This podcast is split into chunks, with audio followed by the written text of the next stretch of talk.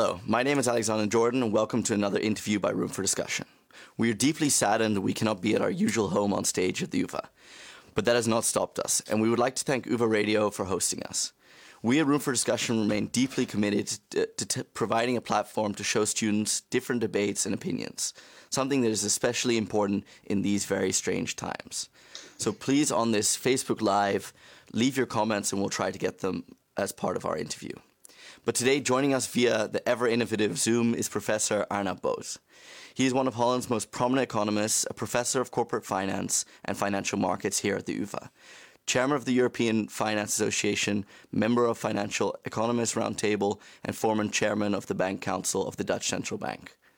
More recently, he's the initiator of a letter to the Dutch cabinet signed by now more than 100 prominent economists, including professors and bankers, criticizing the Dutch cabinet due to their rigid stance during the EU negotiations in providing financial aid to southern European countries.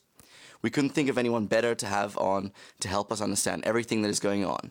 Thank you for P- Professor Boots for being with us. Good afternoon. Good afternoon. So, maybe interesting for our listeners is that uh, Room for Discussion was founded in um, October 2008. So, right uh, in the middle of sort of the, the last financial crisis. And it was our goal at the time to um, help explain to students what was going on because things were happening at a very fast pace. And I actually dug back into the archives and I found that um, on October 6th, um, we had you as our very first guest uh, of Room for Discussion. So now, 12 years later, um, are we having a little bit of uh, deja vu? Professor? Is it? yeah, feel the it, same? It, it, it, looks like. Yeah, it looks like. And actually, I remember. Um, I remember um, 2008 very well, and also the room for discussion, uh, because Maurits Kruithof uh, was one of the maybe the Founder, initiator. Yeah. Uh, he came in my he came into my room the days before, and he said we need to have a discussion forum, and that's how we decided uh, at that to have it, and uh, and uh, it was from the immediate start a very big success. Um, and it has remained a big success over the last uh, 12 years, even at moments that there was not a big crisis. But now we are back at a big crisis. So uh, this is indeed deja vu. And yeah. crucial that room for discussion exists.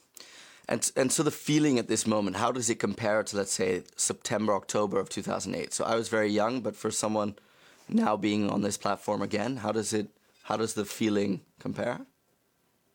Yeah, it is. The, the feeling is different. Huh? Uh, it's different in the, in, in the following sense. It's uh, my life was. Um, it has some similarities in my life, meaning the the explanations, the everything that you need to explain, what is going on, you see immediately the same backlash on yourself that you have to explain everywhere what's going on. Yeah. So Sunday I was on national television on Tuesday night explaining what's going on. And that was identical in 2008. Every day had to explain what was going on. The feeling was different in one, basically in one way. Um, it was the financial crisis in 2008. And 2008, um, it, actually, the feeling it was a very desperate feeling in a sense because the financial sector it was as if as if every foundation had fallen away we did not know whether we could stabilize the financial sector. We didn't know what was going to happen the next day. Every day, some other financial institution was in trouble, and we had no idea how to stabilize the financial sector. So, in that sense, the level of uncertainty, unpredictability, might have been even worse than today. Because today we have enormous unpredictability, which is the virus, the coronavirus, how we are dealing with this coronavirus. It affects our everyday life enormously. Everyday life probably more than 2008 because 2008 everything was open and now we cannot just walk on the street. Uh, we have to be careful all kinds of all kinds of ways. But we know it is this virus, and once we control it or once we find a way to live around it, we are fine. At least we are fine. We can we can proceed. Yeah, so you... so there isn't. So it's almost like in 2008, there were there was an unknown unknown. We had no idea what would happen tomorrow. It is more now. It's a known unknown.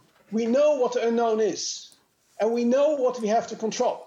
and we know that we don't know when we can control it. So in that sense, it, the, the, in that sense, the problems of society are definitely not less, but the level of unpredictability, the level of uncertainty, for me, is lower today than it was in 2008. And what's worse, because you mentioned sort of the two differences is one that it, it there seems to be an end with the virus that you, or a level of uncertainty that didn't exist previously. But what is different is the fact that now everything is shut down. So if you look at sort right. of recently the the retail sales numbers came out and the number of benefits claims came out, and those were dramatically worse than the 2008 uh, crisis. So how do those two things compare? The uncertainty versus sort of the shutdown effect? Yeah, so if you look at the macroeconomic numbers, eh, unemployment, the, the, the, the, expectation of GDP growth uh, this year and next year, you see much more dramatic numbers now than you see in 2008. Yeah. And the IMF, day before yesterday, came out uh, project, projection for this country this year GDP growth minus 7.5 percent uh, unheard of in history since the Great Depression of the 1930s. Uh, so that looks desperate. However, if you just take one step back and you say, what we are doing actually now is we are more or less closing down part of the economy for part of the time. We don't know how the, what the length will, part of the time. And if you close down an economy for one month, let's assume you do totally close for one month, that's 8.3% of GDP if you close it down one, one month. So, in that sense, getting to a number of minus 7.5% this year in terms of GDP growth is absolutely normal. It can be expected. You, you slow down, you close down the economy for one month, it's minus 8.3%. We don't close it down totally, but we close it for more than one month. So, so that number doesn't say much. If you stop today and you restart tomorrow, you're going to miss a particular percentage of your GDP. But that is not always the case, right? Because there are some things that are shutting down now that will not reopen. The businesses go out of sale, the entrepreneurs that lose business? So the, so the question so the, indeed so the question the question is not are we desperate because we're losing seven and a half percent this year? No we shouldn't be desperate because if you close down the, the business for a while you get to minus 7.5 percent. It's not like a normal recession or depression where the economy is in a terrible state for one reason or another, the whole the whole economy collapses. You have no idea on how to solve the economic problems, like the depression of the of the 30s uh, people had no idea how to restart the economy because the problems were massive, coming from everywhere. Nobody knew. It was just a very bad government, bad economic situation, etc.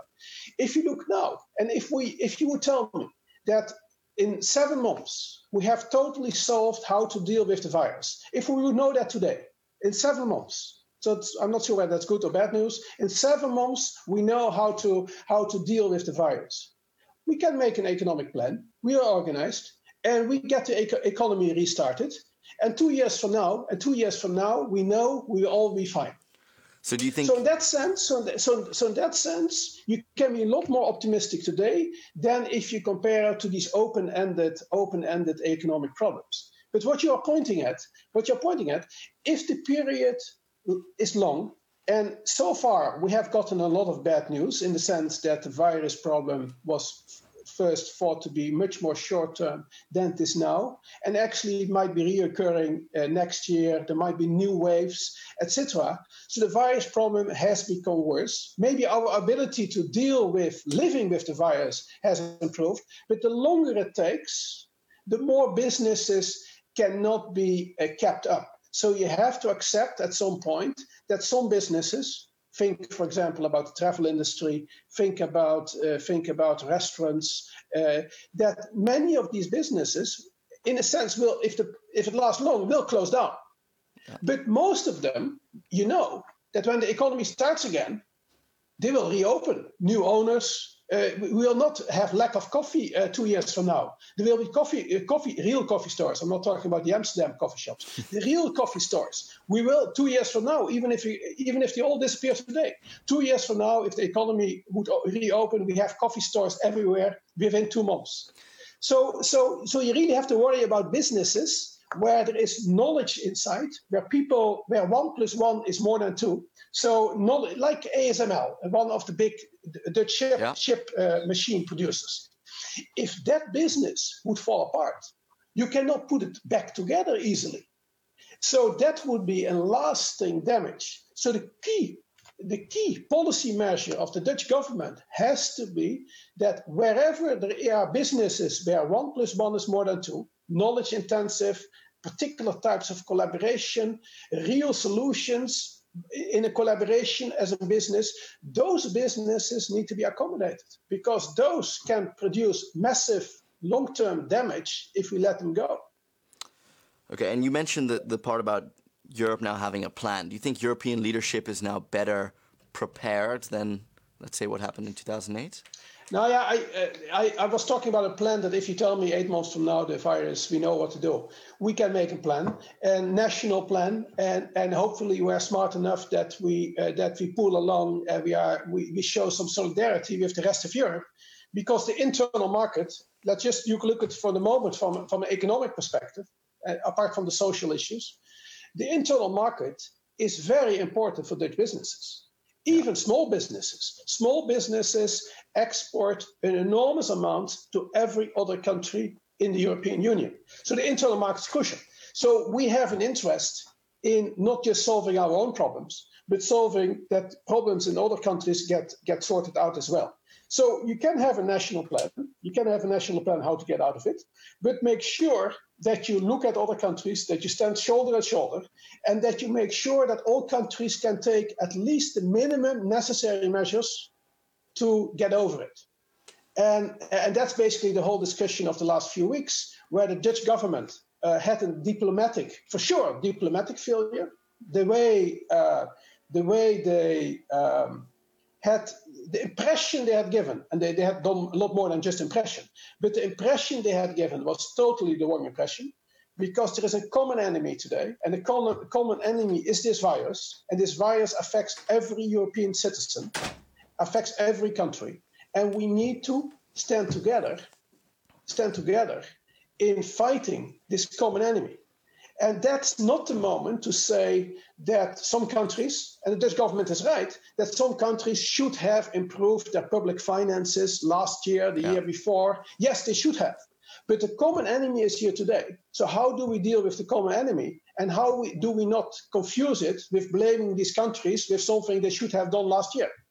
Yeah, so that in the end, they did come. Now, the Dutch did agree to an agreement, and the, the EU works in that all countries had to agree. So Italy and Holland found an agreement, and that, that was signed last Friday with a, a 540 billion stimulus package, and it's a yeah. mix of different parts, so diff- often different parts of uh, credit from different institutions. So you have the European Stability Mechanism, the European Investment Bank, but then you also have the unemployment insurance scheme from the European Commission. So can you maybe, for the for the help of our audience, run through the different parts and what they mean and what they do? Yeah, yeah. Let me let, let me do that as a, as a start. Um, if you think about uh, macroeconomic policy, and if you think about international macroeconomic policy, which is uh, the European Union, never think about one one one one lever, one one uh, one measure that you have to take. Always think about combinations of measures. There's never going to be a golden and silver bullet. Do this and you solve it. There are always many type of things you have to do simultaneously, and you have to hope that they reinforce each other. Yeah, so there's not macroeconomic policy is not like there is um, maybe like in physics. You can identify what has to be done and you get to a perfect solution. It's impossible. So you have to do different things. So, um, so what the what the package of last week of the European Union evolved, and actually that package uh, was agreed. We, we can always complain that it should have been faster and that they should not have been fighting like crazy, and that the Dutch should have been uh, shown much more constructive attitude. But glass half full. Uh, the glass half full is that we're in a record time, record period of time, at least by European standards, yeah. a package came together. So if you if you look at if you look at that package, uh, one uh, one very one sensitive issue was centered around this uh, this uh, European Stability Mechanism (ESM), which was a rescue fund that Europe had created following the uh, following the uh, the euro crisis, um, that that banking crisis, euro crisis, how to how to have a common rescue mechanism in order to in order to protect the economy of Europe. That was the idea of this uh, of this um, of this ESM, and the ESM uh, basically could support individual countries. But by supporting individual countries, these countries should have agreed to uh, restructuring measures of their own economy. Yeah. Restructuring Can you maybe measures, clarify those? There was a lot of discussion on what on restructuring the economy and that Italy has to get their books in order. What, what, does that practically mean for them? So, so uh, one of the key issues was that the uh, ESM, so this emergency uh, facility, was designed for a different situation as this corona crisis. It was designed for countries that got into trouble, needed to be rescued by Europe, and needed in, in return to clean up their, uh, their, uh, their fiscal affairs, basically.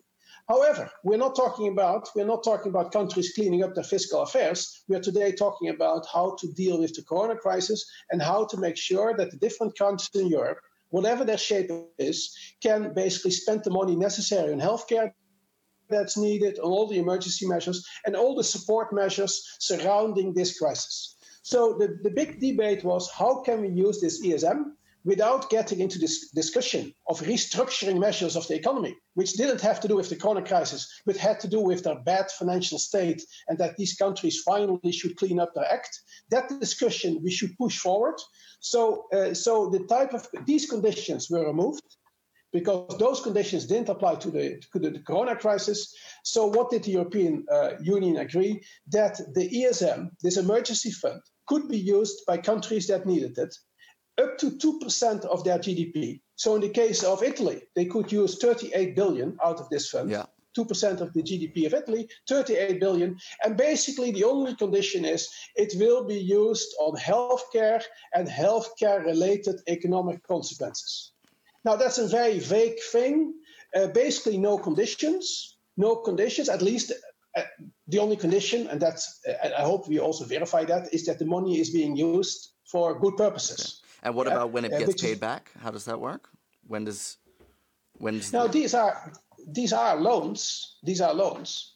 Uh, and we will see that the other elements of the European package, because this is one of the three elements of the package, that all the three elements essentially are loans. So in the future, they need to be paid back in the future. Yeah.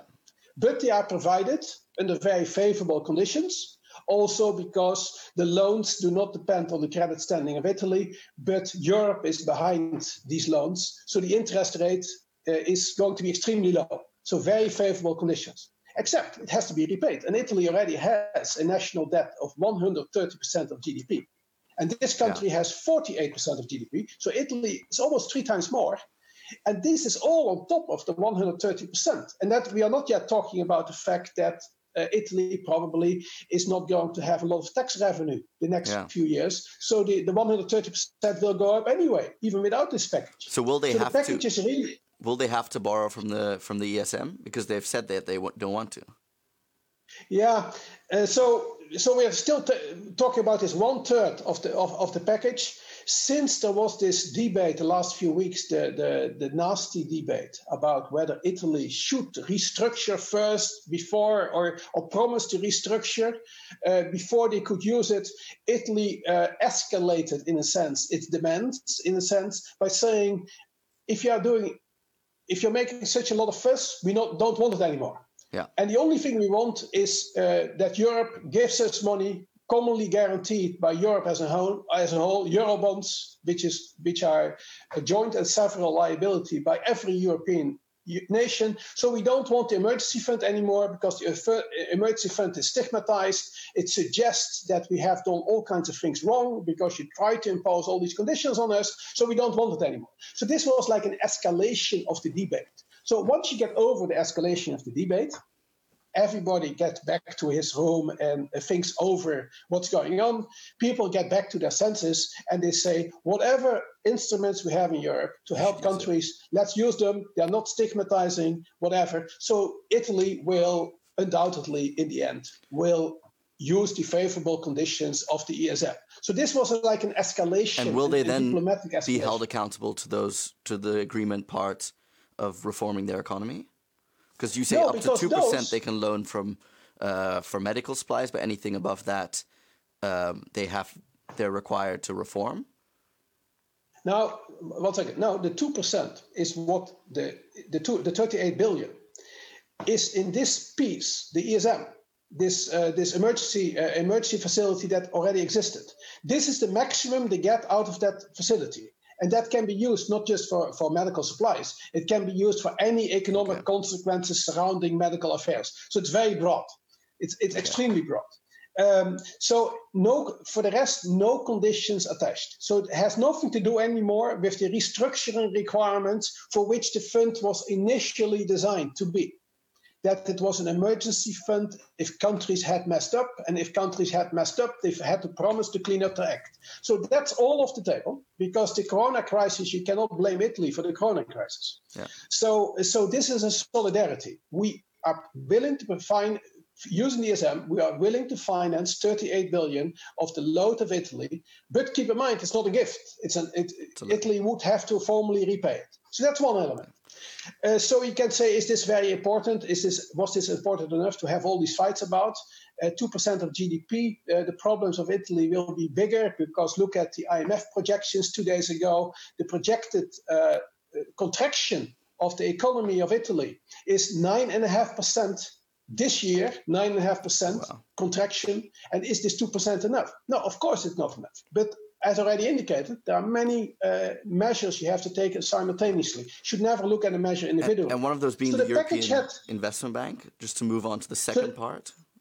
Yeah, so the package had two other elements. Uh, one is uh, the, one of the other two is the European Investment Bank, and the third one is the European Union. The European Union, in a sense, is the most interesting because the European Union is creating a fund. It's called SURE, S-U-R-E, and this the S-U-R-E, SURE, if you would pronounce it fund, is basically to facilitate labor time reduction, unemployment payments, as a fund, as a solidarity fund in Europe.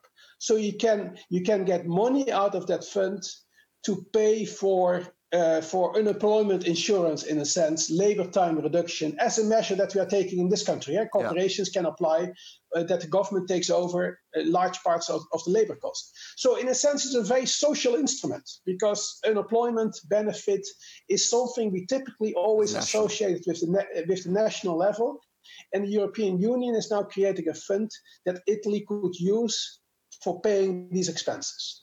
So that's that's the second part. It's 100 billion. And that But comes from the budget could- of the European Union. Now, formally, uh, formally, the 100 billion. Um, and I have to be right, but the 100 billion is, is still involves uh, still involves uh, payments that uh, Italy would have. There are still repayments by Italy involved. Okay. So it's not just coming from the existing budget, uh, but, but we'll get to that. Uh, and the third piece is European Investment Bank.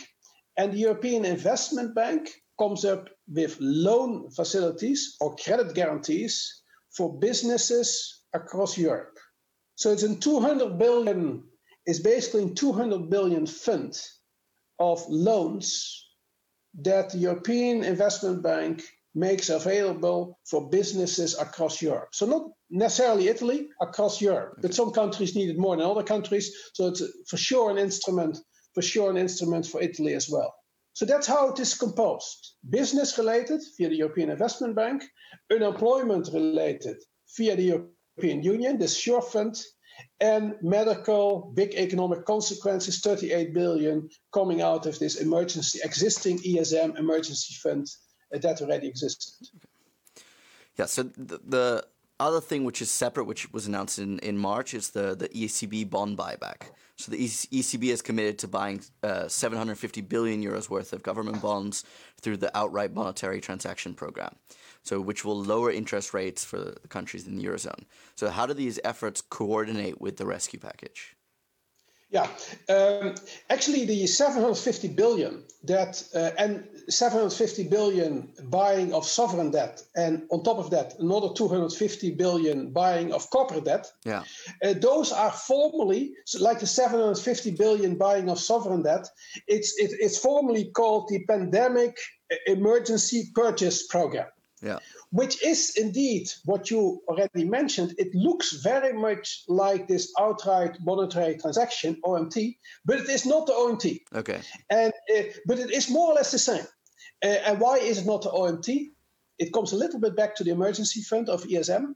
The ESM basically was designed to help individual countries that messed up, so not for this crisis. Okay. And those countries had to agree for, to all kinds of restructuring uh, promises of their economy and would subsequently be backed up by the OMT program of the ECB. So in that sense, the OMT was tainted as well, was tainted, stigmatizing okay, as so well. They're changing the rule so, books a little bit. So the ECB created a new facility the pandemic emergency purchase program that sounds very nice who can be say yeah. that stigmatizing it does the same it does the same and it has also the same role because what is the role of the ecb Eh, the, the, the real role in the end the real role of the ecb is that a run on an individual country for example that people start doubting whether with the lower economic growth of italy their 100% debt that they have and the new debt they're getting on top of it.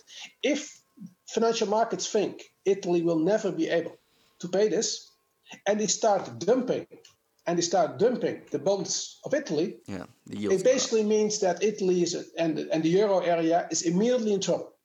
What does this program do? This uh, pandemic emergency purchase program? It, it basically stands as lender of last resort.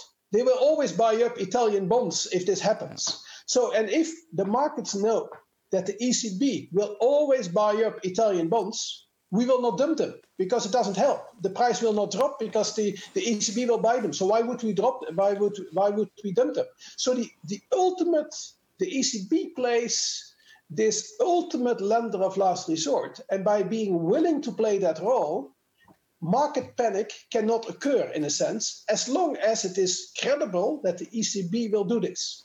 Yeah. So what I find interesting, which is with the ECB and the deal reached um, Friday, is that it seems to be two parts. Which is one part that it's practical, that it's trying to put money in people's hands and giving money to businesses, but there also seems to be very much a psychological aspect. So a sort of test of unity for the EU, and that credit markets react to that. So this yeah. second speculative part, when can we sort of expect to see if sort of markets call the bluff on is the ECB going to be a lender of last resort or things like that? Yeah. So for the speculative part in a monetary union, you will always need the central bank. The central bank is the only party with unlimited resources that, as long as we don't stop it, as long as we let it go, will always beat the speculators. Yeah. Because it can create money out of no, nothing. Exactly. That's basically what's happening. So, so for the speculative part, you always need the central bank. However, and here's the critical thing, and that's also what you saw in the letter by the Dutch economist the ECB, which operates clearly to the benefit of particular countries like Italy, would get into great trouble if it becomes a political institution. If, if the North says, oh, you know what the ECB is doing? The ECB is just financing Italy, and Italy, let's let's put it to the extreme, can do with the money what it wants. It can buy, uh, it can go on vacation whole year. It can go, uh, it can it can have a pension age of uh, say 52 years. They never work there, and the ECB will pay for Italy. If that discussion would materialize like this, the support that the ECB has would totally disappear. The European governments and the public would not accept it, the ECB, ECB would become powerless in the end because people don't accept it.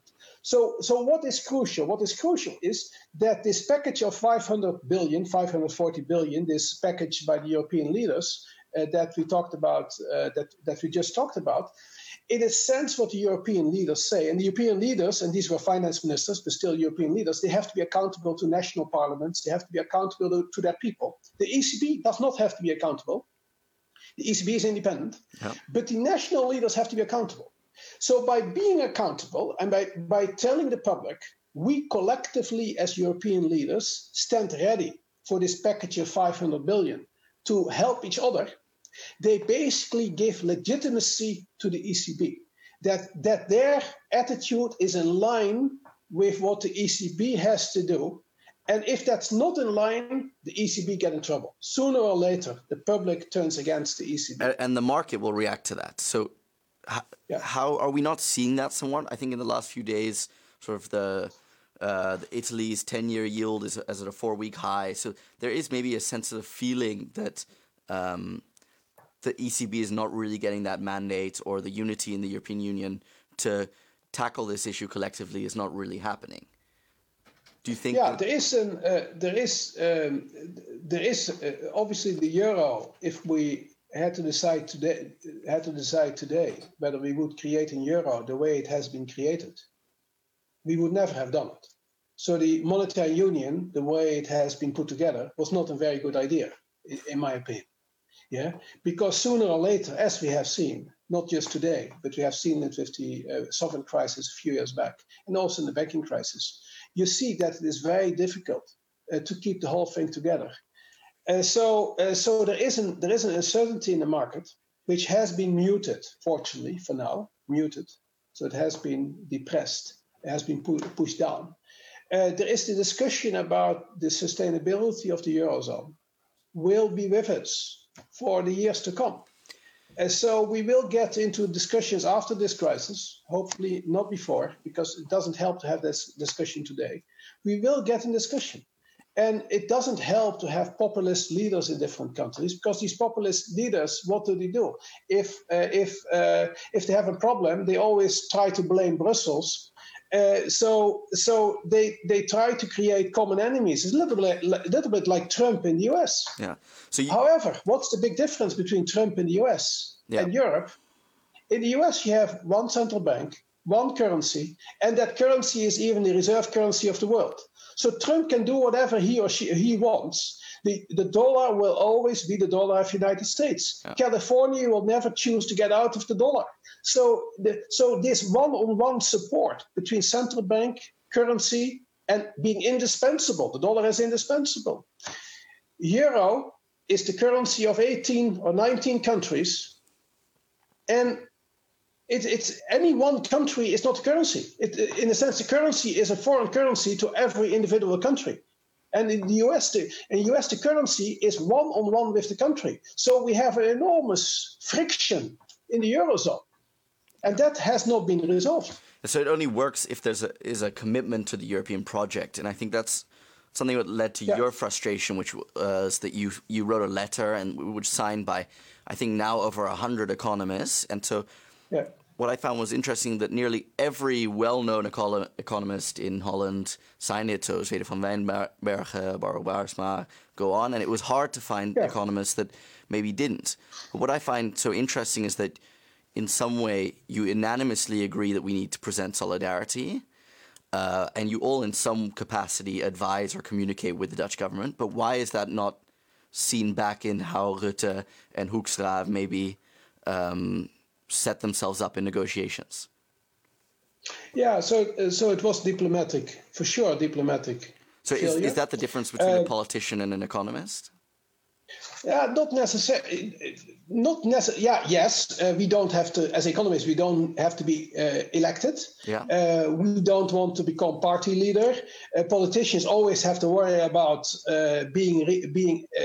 Uh, if they are in a party and prominent in a party, that their party wins the next election. So there is po- politicians can never totally step out of that that attitude, even if they are even if they are prime minister. But I think Rutte in general and I think the Dutch cabinet in general, let me let me be clear, the Dutch cabinet in general is providing extraordinary leadership to the country. In general, yeah. yeah. So uh, when you hear the press conferences, when you hear the measures, the the politics of it is very limited. So it was really a failure towards the, their European policy, where for one reason or another, they uh, they either uh, got uh, tremendously frustrated, maybe by the long meetings in the last ten years. So Mark Rutte, because he was really starting this negative attitude towards towards Europe, for ten years he has been in all these European meetings. So he may have become skeptical about these very long meetings. So that may have clouded his judgment on how should I behave. Okay. And, and, and as a leader, that works immediately against you. In the case of Hoekstra, the, the Minister of Finance, if your Prime Minister already shows this, this level of uh, impatience to Europe and chooses the wrong tone, you have to be extremely careful. If you if you put a if you put a if you make a slight mistake, it amplifies this negative sentiment towards the Dutch already. And he made that mistake. But you, but you mentioned that, that tone, was, and I think that tone is maybe not what you say that clouded in his judgment, but it's also a tone that's reflected in the Dutch population. So if you if you look at some of the arguments, sort of if you scroll through the comments of things, and you see that this constant reflection of the fact that Italy has a sort of inept political class that for years have been critical of the European project. The last Italian government rose pension ages, um, or sorry, lower pension ages from 67 to 62. It's been the idea of this sort of bon vivant uh, lifestyle of the Italians with lots of subsidies. Uh, and I think then they compare it to Spain, which has been able to make significant economic and fiscal progress. There's this idea that Italy is a a lender that is not to be trusted and that we cannot give a carte blanche to, to them and we should be requiring certain um, requirements from that. I think it's yeah. often so, mentioned the, the, the Calvinist yeah. nature of the Dutch. So is it not a political reflection of what the country thinks? But I think, uh, yes, and I think the uh, population at large definitely has a point. Definitely has a point. Italy has been irresponsible. Italy has been irresponsible. And, so, and, uh, and so, not? so now the question. So now the question is, how can we deal with an acute issue today, compared to this structural issue, which is already going on? Uh, when did Berlusconi come in power? So how long is this already going on, on in Italy? It, longer than yeah. maybe you have lived. so, so, so, so, so if you believe that you can solve the structural issue now in the middle of the corona crisis, you're totally, I'm not talking about you, I'm talking about politicians. You're totally naive. It's never going to happen. And, and if you ask Italy to do the right thing, they will. They may write down everything. We will do the right thing. We, uh, give us the 100 billion, and we, we write down everything. You want a signature? Here you have but a signature. Isn't that what the Dutch what is wanted? the value? What, but, but what's the value of that signature?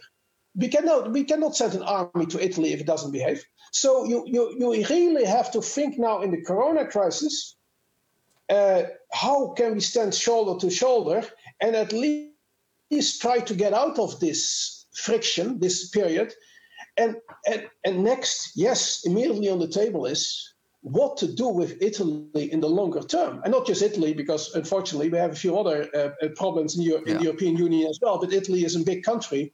So, so I'm totally sympathetic to, to Dutch people that say, we should not be, as Netherlands, be the lender of last resort of the rest of Europe. Everybody in the European Union should take his or her responsibility. I'm, I'm, I'm total agreement. So that's also why I don't want Eurobonds. Uh, because Eurobonds, for sure, as a perception, means joint and several liability to each other. Yeah, but is the ESM totally the one perception? That's also yeah? mutualized debt. The ESM, the European Stabilization Mechanism? Uh, absolutely true. But now let's take the other extreme. Uh, we don't we don't give Italy a package. Yeah, uh, Italy yeah. Or, or, whatever uh, these countries. We don't come with a package. Italy is just borrowing from the ECB. Okay. Is borrowing via the banking system, target two. So in a monetary union, in a monetary union, uh, Italy has borrowed from the rest of Europe. It has. It has. I cannot change that. Okay. This the only way. The only way we can change that. And so people that say we shouldn't, we shouldn't be sympathetic in, in terms of policy.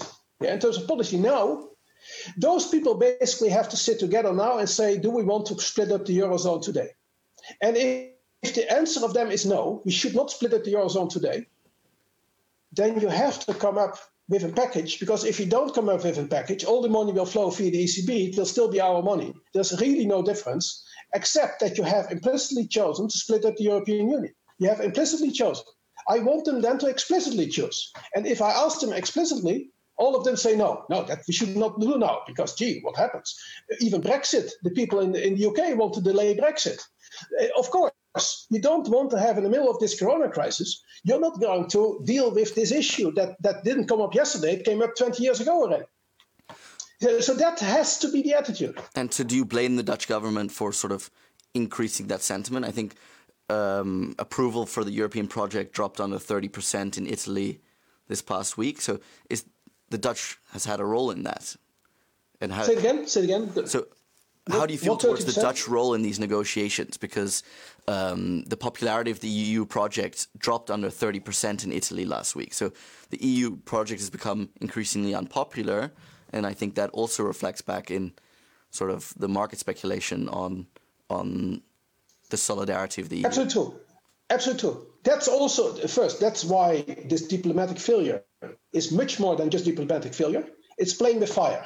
It is literally playing with fire because uh, all these sentiments among the population of Italy are one way or another carried over to financial markets. And it forces, in the end, the ECB to respond even more, unless you want to break up the Eurozone today. It forces the European Central Bank to respond more with our money, if you really want to think in, in, in those terms, because of this negative sentiment. So actually, you, may, you, you, you dig a deeper hole by with this with this diplomatic failure a deeper hole, for sure, on the negative attitude of the Italians to the European Union today. Let's be honest. Uh, half a year ago, they were one of the biggest. The population was one of the biggest supporters of the European Union. So, so, so in that sense, uh, don't get carried away that the Italian population is anti-Euro. No, it is the political process that manages to inflict on, it, on their population uh, swings in mood by pointing at the common enemy in Brussels. But Italy itself, half a year ago, highly supportive the population for the European Union. Yeah, but discourse can change. We've seen it in the UK with the discussion around Brexit that political discourse does carry then on to public opinion and That's true. So if you if you ask me, should we ever do referendums, referendums, referenda, whatever yeah. the English uh, plural is, on the European Union or the euro? Of course, we shouldn't do that because all these major decisions can be gamed depending on which moment you vote, depending on whether somebody is very good in anti advertisement or pro advertisement, the mood can swing. We know that from populations. Okay. We know that countries like Hungary are all behind their leader, while their leader is somewhat anti democratic, to say it softly. So, so populations are extremely dangerous in their immediate voting. And I'm a full Democrat, but we shouldn't have popularity contests by the second. So if we want to have discussion on the Eurozone or the European Union, it should go via the political process of political parties. They should have it in their party manifest. It leads to discussions in the parliament. Over time, takes time. And it leads to different governments, and these governments might be pro or against Euro or European Union, and ultimately may lead to a smaller European Union, which I don't hope, or it may lead to, to a re, uh, recomposition of the Eurozone, which is probably is likely in the future. But it should run via the parliamentary political process, political parties, discussions, and not a day by night, uh, day by night vote. Let's vote today, and let's see what comes out of it. Yeah. So now looking forward, part of this, um, the um, package was an agreement to meet on the 23rd of April to discuss the reconstruction, sort of a, a new package. And to what degree do you think the sentiment that we saw in the previous, so this this um, argument between sort of the Italians and the Dutch, continuing on into the reconstruction effort? And yeah, so the, so that's the uh, the thing that is announced, but was not part of the package. This uh, recovery fund, huh? they yeah, they call it recovery fund, which is announced uh, in that package already, but was not part of the 540 billion. Yes, we will see uh, we will see discussions on that recovery fund, because the recovery fund, uh, on the one hand, has a very noble uh, a very noble objective, given the massive given the massive uh, destruction that the virus caused in Europe, we need some collective recovery fund to help the economies uh, get over it. Yeah, so not just uh, trying to uh, trying to stabilize it, which the current packages do. You can call them stabilizing packages, yeah. the current packages, that it doesn't fall apart. But the recovery fund is to once things become more clear, what can we do to get out of it quicker? And then obviously there is some logic to it. Yeah, there's some logic yeah. to it. Let's make sure that that if countries can come out of it faster, it's also in our interest, yeah? because the internal market, we sell things all over Europe. So even from our pure financial interest, it is important that that a country doesn't uh, stay underwater for a very long period of time. So there is some common recovery fund that you can pay education, that you can maybe pay additional investments in roads, uh, whatever, or public transportation, whatever makes sense. But now you realize, now you realize how much and what do we put in this fund? And there are people, there are people that put everything that you can imagine in this fund. Yeah, I think and Timmermans mentioned can, about involving sort of the, the Green New Deal as part of this recovery fund. So. Yeah. So, and I, my attitude would be it is obviously helpful that if whatever way we reconstruct Europe, that is somewhat in line with how we should live on this earth. Yeah, because yeah. before the corona crisis, even in this country, we had all kinds of troubles because with the CO2, CO2 emissions, all kinds of things were already killing basically our freedom to act, not just our our our climate, but also our freedom to act. So we know we have to do things along the climate dimension. So I would so I so the recovery fund that it takes into account how we deal with uh, with these pressing issues is obviously a good idea. However, if you see the recovery fund now as a unique opportunity, since everybody is sitting at the table and let's use this uh, momentum, this momentum to put into it hundreds and hundreds of billions for all these marvelous ideas that Brussels has had for the long yeah. term, I say that's the wrong thing because the European people have not chosen Brussels as being the Washington of the United States of Europe. So, how do you keep it targeted towards the recovery of the particular problem at hand, because that is where there is support. There is no support for United States of Europe. Okay, and do you think that going into these negotiations that Italy and the Netherlands, who were previously the most two that were far apart, there's a willingness to cooperate uh, going into the next phase? Because it seems to me if they're not, if they struggle to reach an agreement in sort of the midst of the crisis, now that coming towards, let's say, the tail end of the crisis um, or the the virus problems, it will seem even harder to agree on some of these things. Yes, on paper, on paper that's for sure true, eh, because the it's even less specific. Eh? Recovery is less specific in a sense yeah. than dealing with the crisis that you see in front of you. Uh, so there, I agree. However, you, what you will see now is eh, we are not going to wait till the 23rd of April there are going to be deals made between Germany and France, Germany and other countries bilateral in order to prepare this meeting on the 23rd. So okay. the Dutch have to be, stay out of the fire line, out of the uh, fire squad. Uh, they had, and that was also part of our letter. Eh? You, you, we told them, listen, it doesn't help to be in the middle. What you're doing, stay out, stay out. Uh, look when you should use your firepower, when you should, when your ships are needed. Be careful. You have to be relevant when the important decisions are being made. It was a stupid fight over this 500 billion. The Dutch didn't gain anything. That 500 billion package that we have seen would have been there more or less the same, e- even if they had not fought it. Yeah. So they should have waited and they should have used their uh, potential influence on negotiations in the coming negotiation. That would have been more important. Now, given that they didn't do it, it's now important that Germany takes its responsibility, Finland, Austria, which are the traditional northern countries, and if they keep the Dutch at bay for the moment, or they take care of the Dutch, whatever way you want to formulate it, I think there will be a constructive attitude. Because I'm sure Germany and France, even Spain, is rather constructive in this crisis. Finland is not destructive. I'm sure they will come to an agreement. And as always in Europe, these are always compromises. And let's be honest, the euro existence towards the future, so the permanent issues of Italy and other countries, they are still on the table, but they are not part of the recovery package. Okay, so last time leading up to the negotiations or during the negotiations, you wrote a letter to, to say what the Dutch should do. If you were to write one for the same for the upcoming meetings, what would you want the Dutch government to sort of promote to be part of that package? Uh, first, I wouldn't. Uh, I wouldn't write a letter. I, I, a public letter, which I did.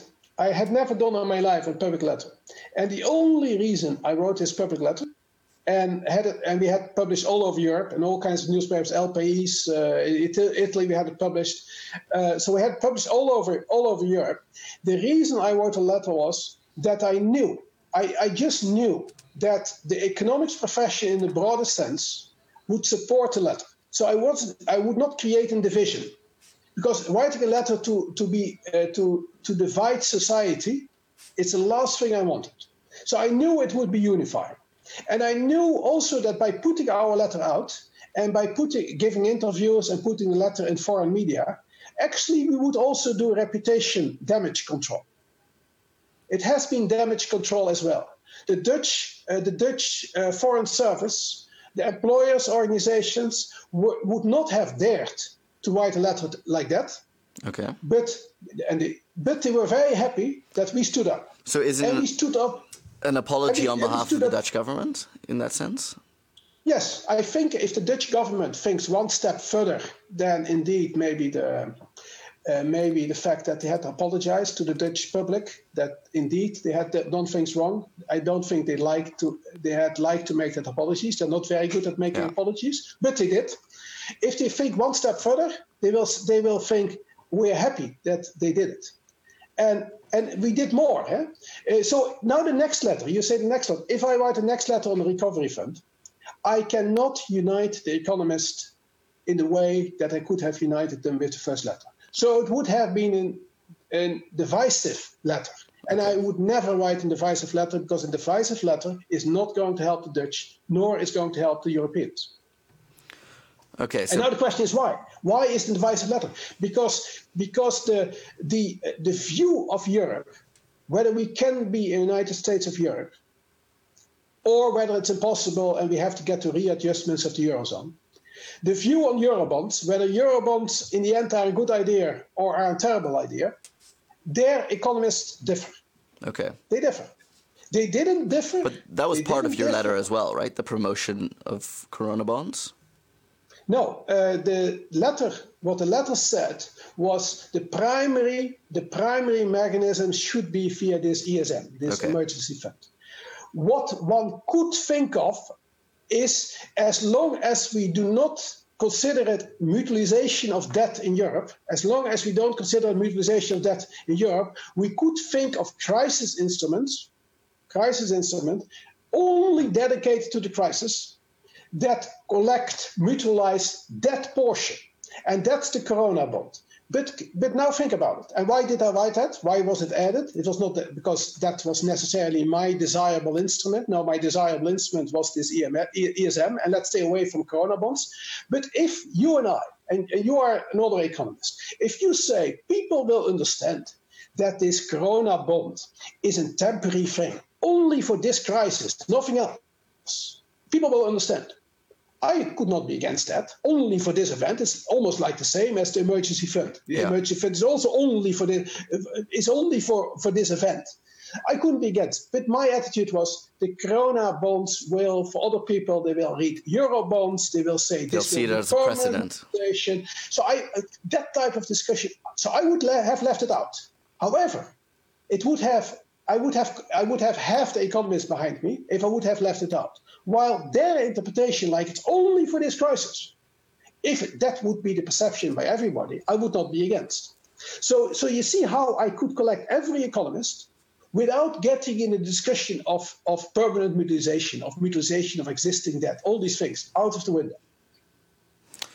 Okay, thank you very much. It's been very clarifying, and I think now rounding up the the last part, sort of that I'd like to ask you is that you speak to a lot of your colleagues in different countries, um, many fellow economists that you're in contact with, and when you are um, in this current circumstance, what are the things that worry you, and what are the things that give you hope? When you speak to your colleagues, what is the those two things? Yeah, what uh, what definitely uh, worried me was that um, that by uh, by being daily, we are daily on video calls with Italian, German, U.S. Uh, colleagues. Uh, we have this uh, we, we have this um, uh, literally this uh, these six people six people on a daily basis where we communicate on, on policy and and write and we are currently writing the next policy letter.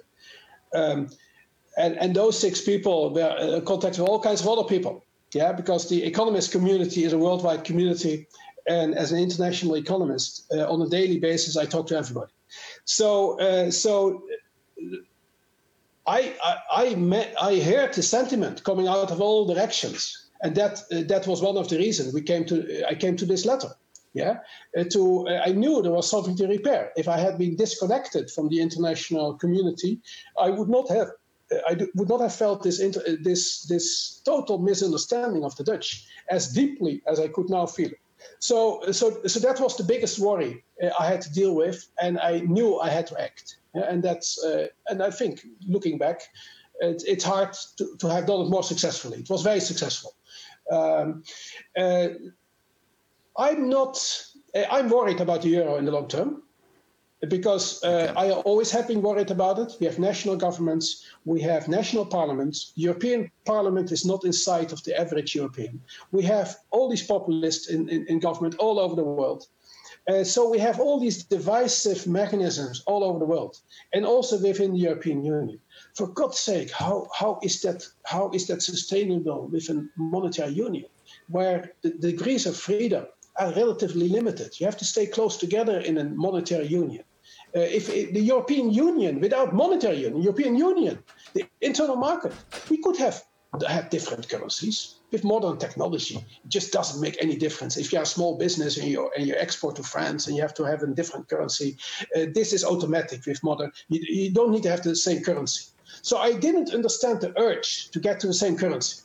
And the symbolic value that people saw in it, now we have seen the symbolic value. It is rather divisive than it has been than it has been uh, pulling us together. Yeah. It's, it, it, almost had, had a different effect. So this is the, the biggest worry I have. How can we preserve the European Union, which stands for everything, and we didn't need the single currency for the European Union, and not even every country is a member of the of the of the of the of the single currency. So how to preserve the European Union, and how not to have the European Union messed up by the monetary union. So whatever is going to happen to the monetary union in the future, and I not I have no idea how that will precisely go in the future. You can also be optimistic. Yeah, you can have negative scenarios, you can have positive scenarios. How do we make sure that the European Union stays together and supports each other? Because on the world stage, on the world stage, it's crucial that Europe has a voice. That Europe has a voice is crucial. We have had all kinds of wars in the last centuries, centuries within Europe. I never want to get into these strange type of debates about countries standing up against each other for uh, for uh, uh, as if they can fight with each other. Uh, so, so in that sense, I'm very worried that the monetary union inflicts damage on the European Union, and the European Union, even without monetary union, has already a difficult time. Look at Brexit. Yeah. And look at our eastern, our more eastern member countries, Poland and Hungary, where uh, where all kinds of things we stand for are uh, not taken for granted. So that's that's a worry. And the other more financial worry is uh, before this Corona crisis, and even not looking at the euro crisis, uh, the financial system, the financial system, this money flowing over the world, capital flows, capital flows flowing from emerging countries back to the US. If the US raises interest rates a little bit, all the money flows back to the US. All the emerging countries are in trouble again because the money flows out at the other moment, emerging countries are very popular. All the money flows in. All these, this, these capital movements that we have in the modern financial system are unsustainable. Are unsustainable. So, how do we redesign the financial system that the financial system, just by its own dynamics, causes all kinds of damage on the real economies, on the real economy? We haven't solved that problem either. So, uh, so the euro, the financial system, European Union, so how we get along and how we get this unpredictability controlled, uh, those are my worries. And those things we have not solved. We need anchors. So we need really anchors. We cannot have everything being loose like financial, like these capital flows. And the strange thing is, the last thing I say on this is, one of the four freedoms of the European Union, the internal market, was free flow of capital. Yeah. But the free flow of capital is also one of the reasons why the European Union and even the Euro, particularly the Eurozone, had great difficulty. All the money flowing to the Netherlands and Germany when there is a problem in the south. It's the flowing of money, free capital movement sounded great. Let's not have any capital barriers, capital movement barriers, but we need some, we need some, we need some anchors. It cannot all be loose. Interesting. Thank you so much, uh, Professor Boot, for your thoughts. I think they're as well. Twelve years ago, you were a great help to Room for Discussion in helping explain what's going on, and now here, twelve years later, even though in both in uh, unhappy times, you've been a great help. And I'd like to thank you for being a fantastic guest. I'm afraid that we're now uh, sort of out of time, and um, I hope to um, hear you soon. Okay. Thank you. Hey, good luck and uh, crucial. Uh, debating is uh, the crucial thing. University should be the middle of uh, debates in society, and uh, you have done a great job. Thank you. Thank you very much. Bye-bye. Bye.